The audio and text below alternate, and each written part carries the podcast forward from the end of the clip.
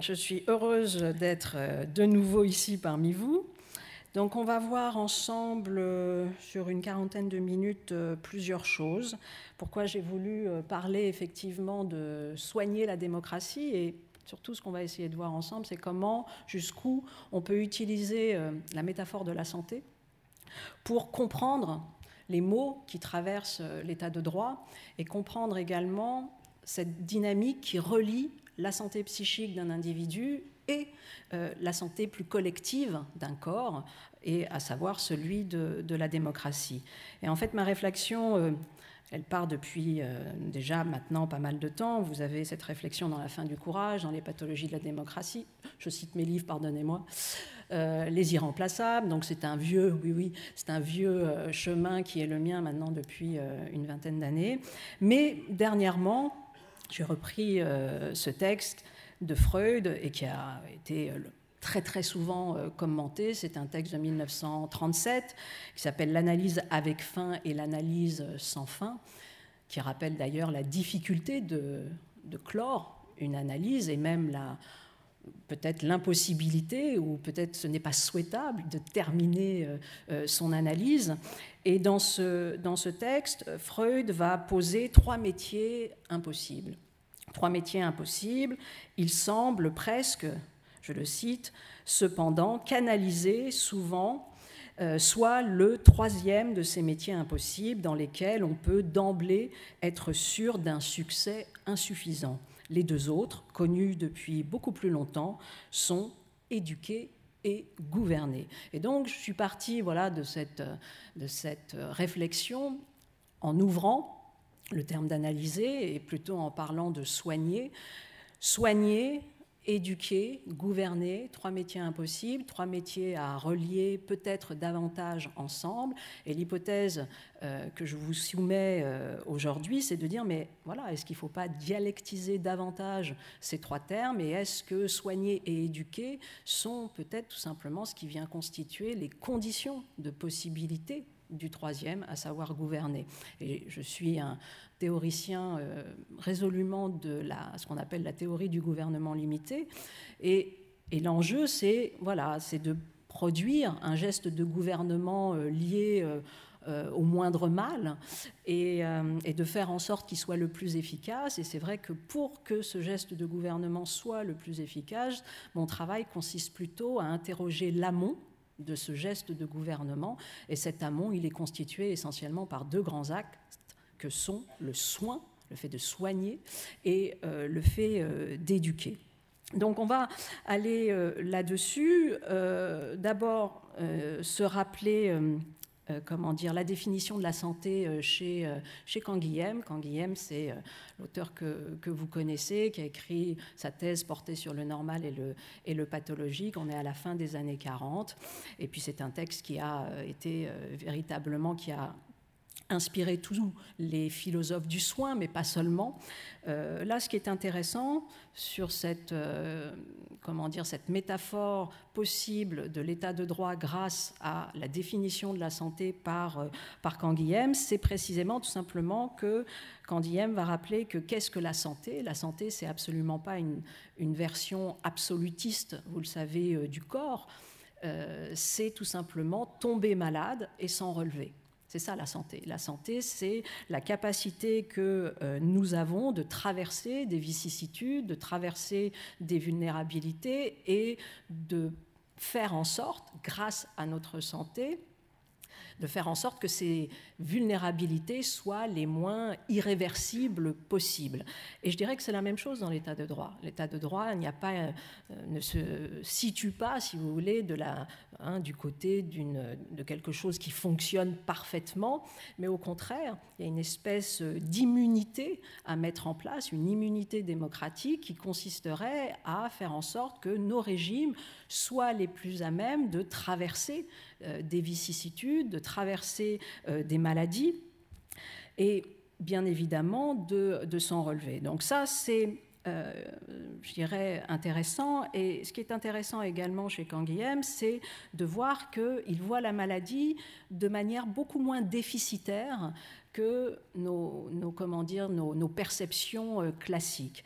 Euh, la maladie, ce n'est pas simplement une approche quantitative de dérèglement, c'est souvent une transformation de la relation qualitative du malade à son milieu. Alors, la version déficitaire, c'est, quand Diem dit, c'est un sentiment de vie contrarié. C'est éventuellement une atteinte euh, sur le sentiment du futur.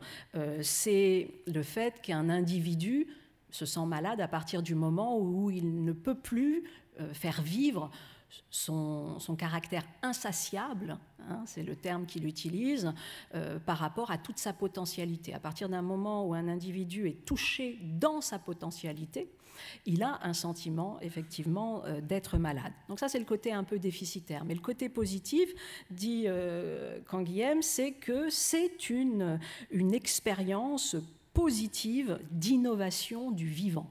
Et c'est là où la maladie peut être un point intéressant.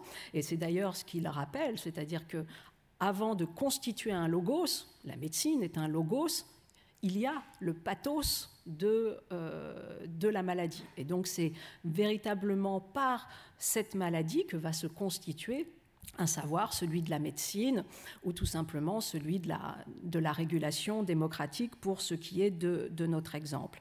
Et donc on a cette expérience euh, positive d'innovation euh, du vivant, cette réaction, dit-il encore, je le cite, euh, cette réaction généralisée. Qu'est-ce que c'est la, la, la, maladie? C'est pas simplement un déséquilibre, c'est pas simplement une disharmonie, c'est un effort thérapeutique produit par la nature à l'intérieur de l'homme pour obtenir un équilibre nouveau et avoir cette réaction généralisée à intention de, euh, de, guérison. Alors je vous raconte tout ça pourquoi? Ben, Voilà, parce qu'en fait, c'est ça, la santé, la maladie, c'est euh, inventer des nouvelles normes de vie.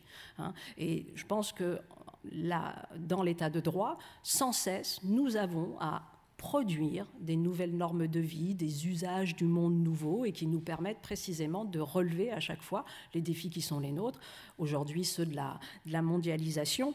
Et notre démocratie montre sa vigueur quand elle est capable de tolérer, hein, de la même façon que la santé est capable de tolérer, je cite encore Canguilhem, des infractions euh, c'est très joliment dit, à la norme habituelle. Hein, il dit encore, voilà, une marge de tolérance des infidélités du milieu.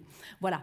Et donc, c'est ça, hein, c'est notre tolérance. On voit d'ailleurs que euh, chez ceux qui ont des, psychoses fortes, très souvent, c'est parce qu'ils ont une, une intolérance à l'incertitude très forte et qui monte comme ça de manière très très considérable la question de, de l'angoisse. Donc on voit très très bien que cette marge de tolérance par rapport à des infractions par rapport à la question de la norme, elle nous permet de, de mieux comprendre comment euh, en fait une démocratie produit sa normativité. Hein, en se confrontant chaque fois euh, à, bien évidemment, cette déconstruction, encore une fois, de ce qui est un regard absolutiste sur la définition de, la démocratie. Alors, autre point qui est important, et c'est un des héritages clés dans, mon travail également, c'est euh, tout ce qu'on appelle l'éthique, euh, l'éthique du care d'un grand, grand geste, là aussi, l'éthique du care de Winnicott, psychiatre, euh, jusqu'à euh, euh, Johan Tronto, les années 90, et qui a pensé une, politique du care. Alors, qu'est-ce qui est intéressant ici? Le care, hein, qui peut être traduit par le prendre soin, le soin, la sollicitude. Chez Winnicott, c'est, je dirais, de, de, montrer à quel point nos santé notamment la santé psychique d'un individu, ce qui va lui permettre de produire une individuation. Et pourquoi nous nous intéressons à cette question? Parce que précisément cet individu, en tout cas c'est la thèse qui est la mienne, cet individu qui a constitué une individuation et une santé psychique forte, sera à même, selon moi, de protéger davantage la durabilité de l'état de droit. Donc à la différence de, certains qui, sans cesse, et ils ont, d'ailleurs ils n'ont pas totalement tort, sans cesse considèrent que l'individualisme met en danger euh, la démocratie, ce qui est vrai. Moi, mon travail, c'est de rappeler que l'individualisme, ce n'est pas du tout la seule manière de voir euh, l'individu, il y a une notion qui s'appelle l'individuation, on y reviendra, et cette individuation, en fait, est un processus qui vient lutter contre toutes les dynamiques euh, de réification qui sont celles du monde d'aujourd'hui. La réification, c'est quoi? C'est la chosification que vous pouvez expérimenter, que nous expérimentons tous dans euh, le monde du travail, par exemple, mais pas simplement sur la rationalisation euh, économique sur euh, aujourd'hui euh, un des points importants, c'est la crise des urgences. Un des premiers points, euh, pourquoi les urgences, je fais une petite digression, pourquoi les urgences sont tellement importantes dans notre système, parce que c'est bien évidemment un pilier de la santé publique, ça c'est un premier point, mais ce qu'on comprend, soigner la démocratie, c'est un pilier de la confiance institutionnelle. C'est un des grands bastions du maintien de la confiance dans l'institution état de droit. Et bien évidemment, de quoi, euh, quel est le mal qui, qui s'abat sur les urgences, c'est des processus de réification, de la rationalisation économique, de la finalité euh, euh, managériale des saisies, enfin pardon, de, de, la gestion des saisies précisément de la finalité du soin, etc. etc. Donc, de Winnicott à Tronto, Winnicott, grand psychiatre, qui pose que qu'est-ce qui fait un individu? Qu'est-ce qui permet qu'un individu, à un moment donné, se sent capacitaire, c'est-à-dire va produire un système agent petit à petit, va pouvoir grandir? C'est ce qu'il appelle le holding, le handling. Hein, c'est ce geste, c'est ce soutien, soutien du monde. Et dans un texte de 1957, la préoccupation euh, euh, primordiale de la mère maternelle, il vient donner ce geste plutôt euh, aux femmes. Moi, j'ai essayé d'en faire un geste bien plus extensif et de dire, mais non, il n'y a pas de naturalisation, il n'y a pas de féminisation de ce geste. Ce geste, en fait, c'est la base du monde.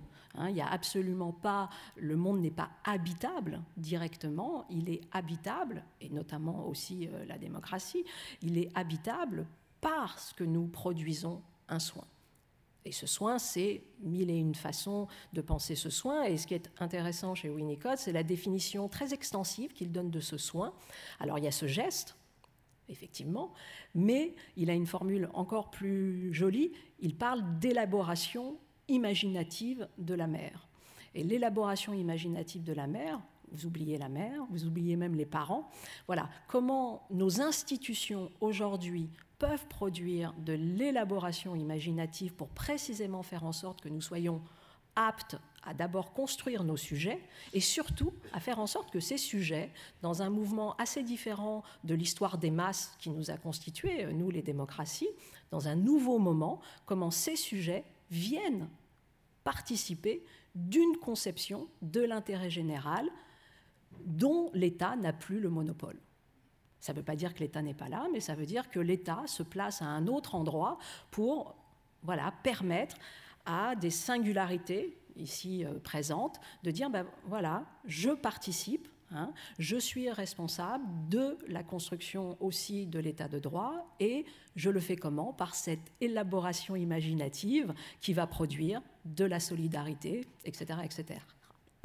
Sachant que nous avons vécu ces dernières années un grand moment de dissociation un peu fou, et d'ailleurs qui produit de la psychose, qui produit euh, du burn-out, hein, qui produit des maladies euh, chroniques et autres.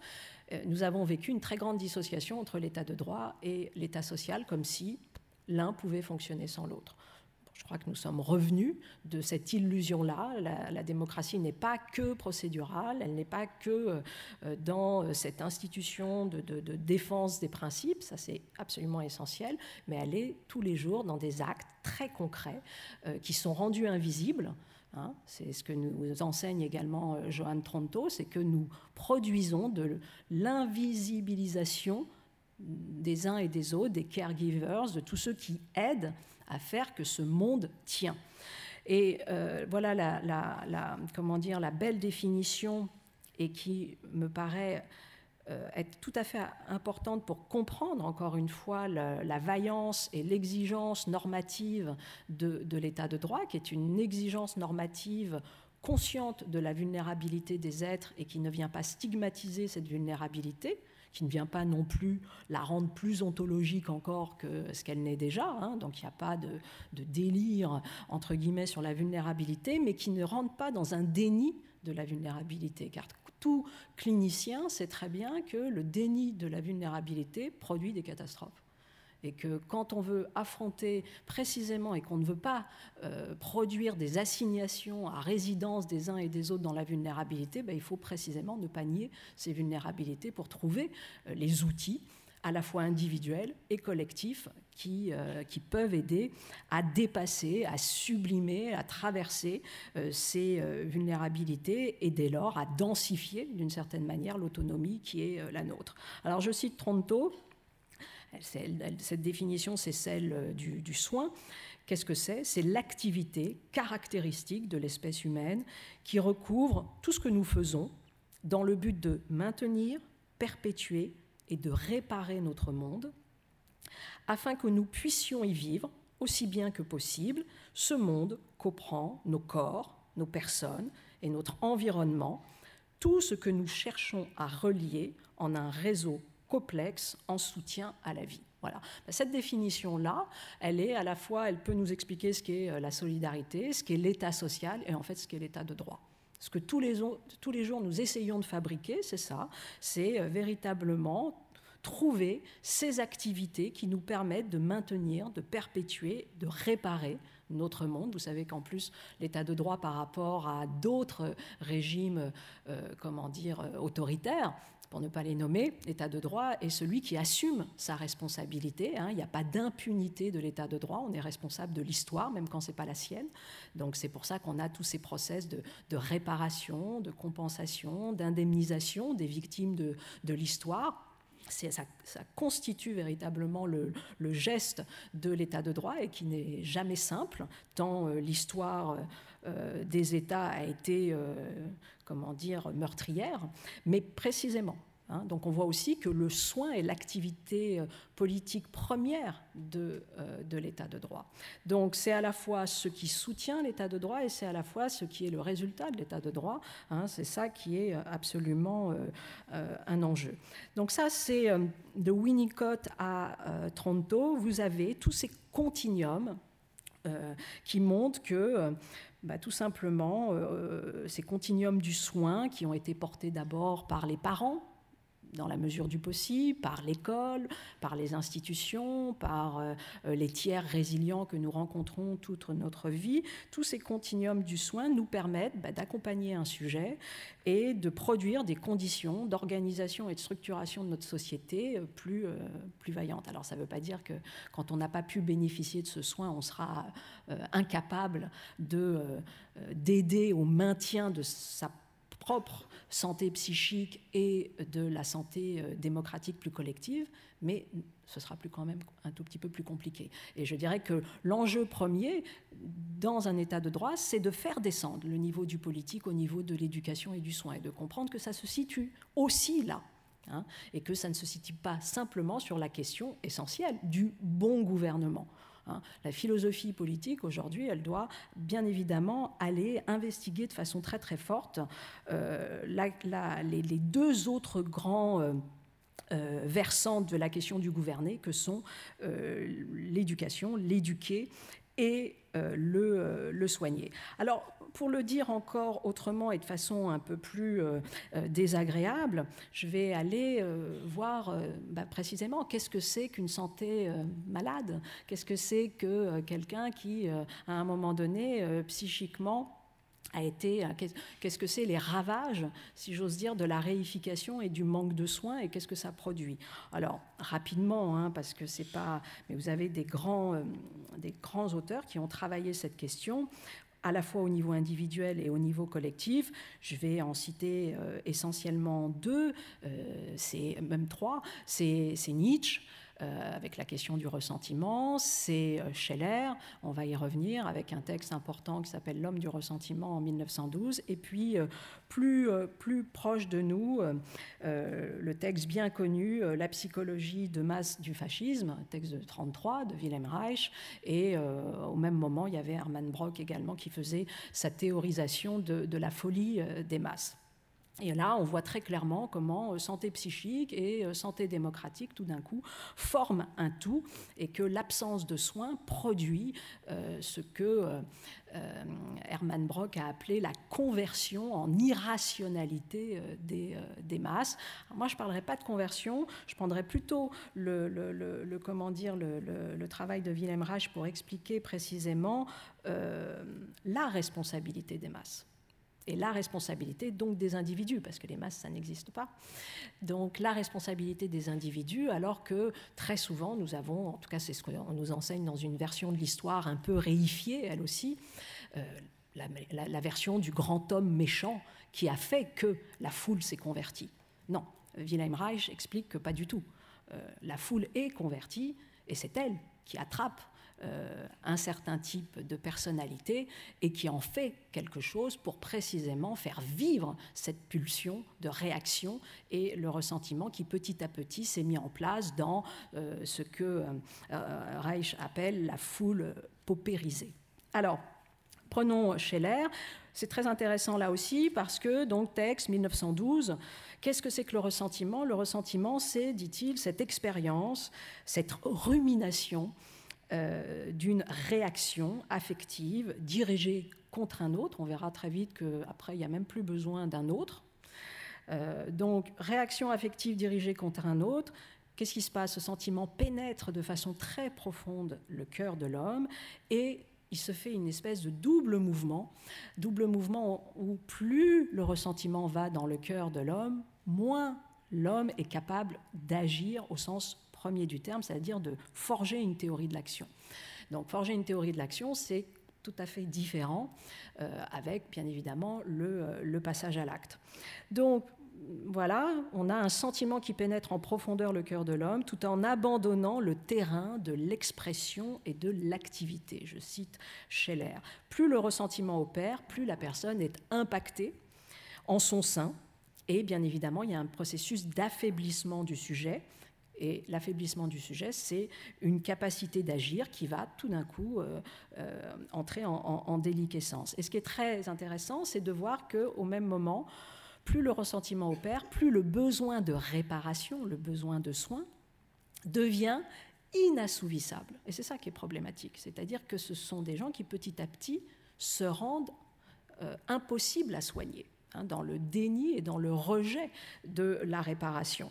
Et donc, quand vous rentrez comme ça hein, dans la, folie du, ressentiment, je pense très sincèrement que le ressentiment est l'objet clinique essentiel de la cure analytique. Ce n'est pas la recherche de la vérité, des origines, de ceci, de cela, c'est véritablement la lutte pour faire en sorte que le ressentiment en soi ne prenne pas euh, la main traversons tous des moments de ressentiment. C'est pas pour ça que nous sommes figés et cristallisés euh, par lui. Et de la même façon, je pense résolument que l'objet de l'état de droit, c'est de trouver les outils collectifs pour précisément faire en sorte que ce ressentiment ne prenne pas la main dans, euh, l'état de droit. Et c'est là où le travail entre psychanalyse et philosophie politique peut euh, s'articuler. Et donc, qu'est-ce qui se passe? À ce moment-là, dit Scheller, on a euh, voilà, le, ressentiment commence souvent hein, par la réaction affective dirigée contre un autre. Il parle d'hostilité déterminée et l'espèce de vaillance totale, hein, de vigueur comme ça pulsionnelle du ressentiment est tellement forte qu'à un moment donné, il n'y a même plus besoin effectivement que ce soit déterminé. L'hostilité devient indéterminée, grosse, dit-il, d'une infinité d'intentions hostiles.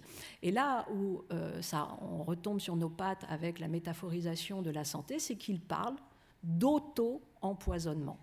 Le ressentiment, c'est quoi? C'est un auto-empoisonnement et il faut comprendre que aucun objet, aucun objet n'est digne euh, de notre rumination. Pourquoi? Parce qu'à partir du moment où nous commençons à ruminer autour d'un objet, c'est cet objet qui prend la main sur nous, qui prend une emprise sur nous, et on a un sujet qui devient captif de cette rumination.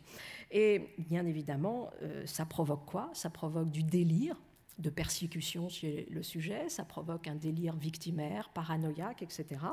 Et quelqu'un qui rentre dans un délire victimaire, qui rentre dans ces postures comme ça euh, psychotiques, n'est absolument plus à même de produire un acte plus raisonnable de construction de, de l'état de droit. Il n'en a plus euh, la possibilité euh, physique ni psychique. Donc c'est pour ça que c'est important de, de comprendre tout de même que cette santé, elle est la clé du maintien de, euh, notre, de notre état de droit. Donc ça, c'est euh, ce qui est posé chez Scheller, et Scheller montre bien que, voilà, comme cette haine de soi, elle est absolument intenable, bah, le sujet n'est pas fou, le sujet se protège, et comment il fait? Il se protège en renversant la stigmatisation, et donc en transformant la haine de soi en haine des autres, pour précisément, et donc c'est du dénigrement, c'est etc., etc. Et ensuite, il va aller chercher celui qui va pouvoir euh, faire valoir cette haine, euh, euh, cette haine des autres. Et ça, vous l'avez dans un autre grand texte, donc je l'ai dit tout à l'heure, qui s'appelle La psychologie de masse du, fascisme, 1933. Alors c'est très intéressant parce que là, comment dire, Reich nous, euh, va nous dire, voilà, je dis ça parce que le, souvent on entend cela, on entend, ah mais moi je fais pas de politique. Pas, en tout cas moi je l'entends souvent. Moi je fais pas de politique, c'est pas voilà. Et là il y a un petit passage sur le moi je fais pas de politique qui est très intéressant. Je vais le lire si je le retrouve, hein, parce que c'est pas c'est pas sûr. mais le, le le, voilà. Plus l'homme nivelé dans la masse est apolitique, plus il est accessible à l'idéologie de la réaction politique. L'attitude apolitique n'est pas, comme on pourrait le croire, un état psychique passif, mais une prise de position très active, une défense contre le sentiment de sa propre responsabilité politique. Donc ça, ce que va nous montrer euh, Reich, c'est il va sortir, si vous voulez, de cette fantasmatique d'expliquer le fascisme par la personnalité euh, d'un être, Mussolini ou autre, en l'occurrence là aussi le parti, euh, le, succès du nazisme par la personnalité d'Hitler. Donc il va véritablement sortir d'aller de, d'aller expliquer ça par, par cela, en expliquant au contraire que c'est la structure autoritaire antilibérale et anxieuse des hommes qui a permis à la propagande d'accrocher les masses. Et c'est la raison pour laquelle l'importance sociologique de Hitler ne réside pas dans sa personnalité, mais dans ce que les masses ont fait de lui. Et donc, on voit très bien que on a voilà, petit à petit, je disais tout à l'heure, euh, lui, euh, Hermann Brock, va parler de conversion en irrationalité euh, de, la foule, mais en fait, on voit très bien que plus le ressentiment est présent, et ce ressentiment, il est né d'où? Il est né précisément de sociétés qui ont produit de la réification, qui à un moment donné ont oublié que le soin, que l'état de droit ne reposait d'abord exclusivement que sur euh, l'État social.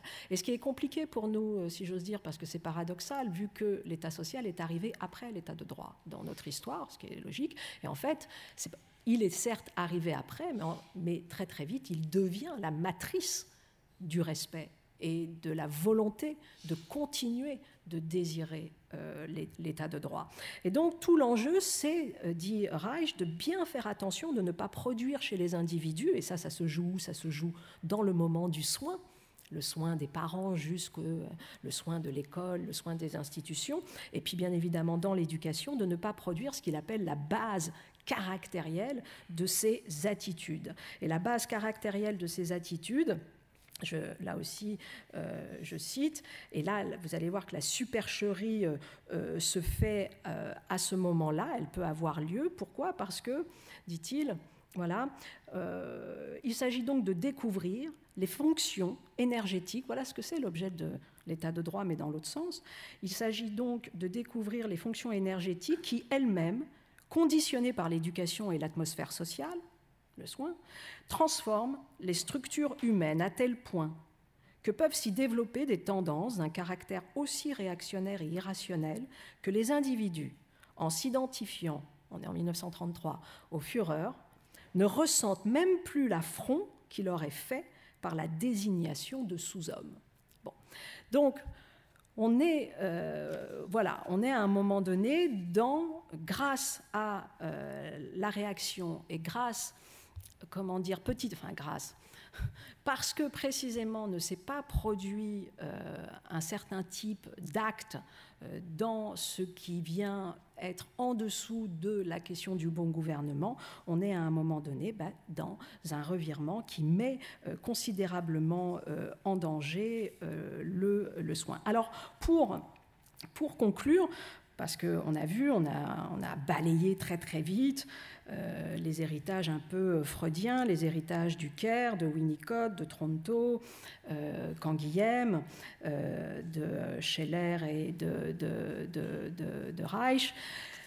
Alors aujourd'hui, aujourd'hui, voilà, comment on fait pour produire, comment dire, ce soin?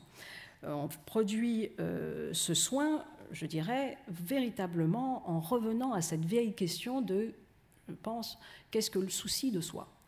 Et qu'est-ce que le souci de soi, même d'abord de façon antique, hein, c'est-à-dire pas, euh, c'est pas le souci de soi sur ma petite personne, mais c'est comment euh, nous faisons en sorte que nous tous nous produisions euh, des gestes capacitaires, donc du soin, parce que le soin, c'est rendre capacitaire, se rendre capacitaire et rendre capacitaire autrui, pour que précisément nous ayons, euh, nous tous ici, des moyens de résister à euh, la frustration, parce que c'est une autre manière de parler euh, du, du, ressentiment. Et comment on résiste euh, à ça, à ce ressentiment qui est encore une fois constitutif de l'être humain, parce que les failles, parce que le manque, parce que euh, la différence entre l'idéal du moi et euh, ce que je suis, parce que les violences du monde, parce que les injustices du monde, etc. etc. Donc il ne s'agit absolument pas de rentrer dans une acceptation, hein, ce n'est pas un, programme uniquement stoïcien que je vous propose, mais il s'agit de rentrer dans la sublimation. Bon. Et là, il y a plusieurs chemins. Euh, le soin est un faire-œuvre. Donc il s'agit de se mettre au travail. Hein, et le work, on se souvient de, bien évidemment de ce terme-là. Euh, en anglais, il est intéressant parce qu'il montre, je dirais, euh, voilà, le work au sens de, du grand œuvre, le work au sens de work in progress, le work au sens de travail.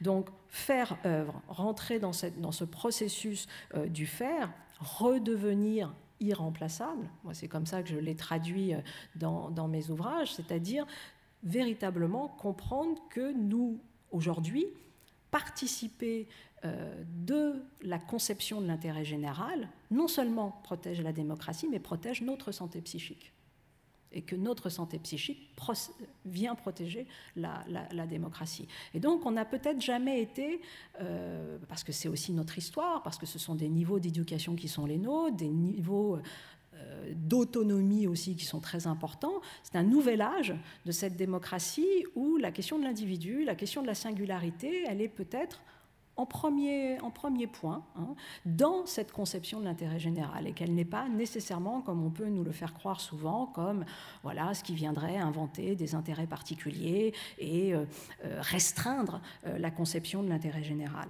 Donc, moi, j'ai travaillé autour de la question de, comment dire, de l'individuation. J'ai proposé trois chemins. Je ne vais pas les développer ici. Je vais simplement euh, lancer les termes et euh, vous irez euh, patiner seul avec ces termes. l'imagination verra, donc l'imagination vraie donc, euh, qui est une vieille notion de la Renaissance de Paracels à aujourd'hui, qui a été euh, et qui explique que, bah voilà, notre premier grand rapport avec le réel, c'est de bien comprendre que le réel et la réalité sociale d'ici et maintenant, c'est pas la même chose, et que donc notre rapport au monde, notre rapport au réel passe par l'imagination.